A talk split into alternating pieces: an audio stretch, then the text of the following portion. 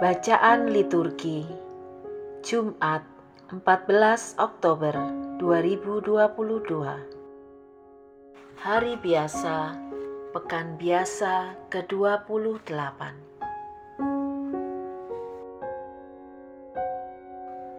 Bacaan dari surat Rasul Paulus kepada jemaat di Efesus. Bab 1 ayat 11 sampai dengan 14 Saudara-saudara, dalam Kristus kami mendapat bagian yang dijanjikan Allah, yakni kami yang dari semula ditentukan untuk menerima bagian itu sesuai dengan maksud Allah yang dalam segala sesuatu bekerja menurut keputusan kehendak-kehendaknya yang sebelumnya telah menaruh harapan pada Kristus ditentukan supaya menjadi pujian bagi kemuliaannya. Tetapi di dalam dia, kalian pun telah mendengar sabda kebenaran, yaitu Injil keselamatan. Dan setelah percaya akan Injil itu, kalian pun dimateraikan dengan roh kudus yang dijanjikannya itu dan Roh Kudus ini adalah jaminan bahwa kita akan memperoleh seluruh warisan, yaitu penebusan yang menjadikan kita milik Allah untuk memuji kemuliaannya.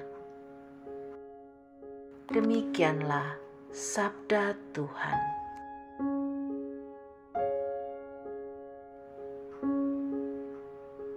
Inilah Injil suci menurut Santo Lukas bab 12 ayat 1 sampai dengan 7 Sekali peristiwa berkerumunlah beribu-ribu orang sehingga mereka berdesak-desakan.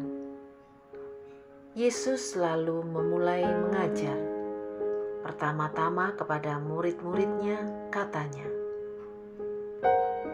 waspadalah terhadap ragi, yaitu kemunafikan orang Farisi. Tiada sesuatu pun yang tertutup yang takkan dibuka, dan tiada sesuatu pun yang tersembunyi yang tak akan diketahui. Karena itu, apa yang kalian katakan dalam gelap akan kedengaran dalam terang dan yang kalian bisikan ke telinga di dalam kamar akan dimaklumkan dari atas atap rumah.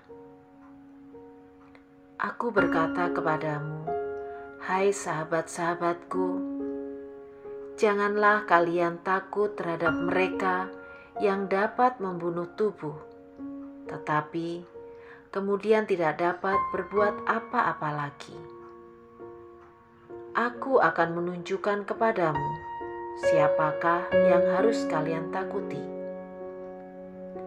Takutilah dia yang setelah membunuh mempunyai kuasa untuk melemparkan orang ke dalam neraka.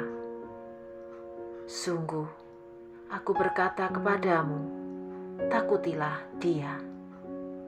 Bukankah burung pipit dijual lima ekor dua duit Sungguh pun demikian, tidak seekor pun dilupakan Allah.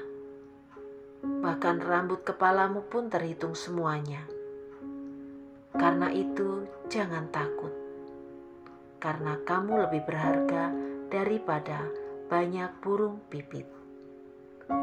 Demikianlah sabda Tuhan.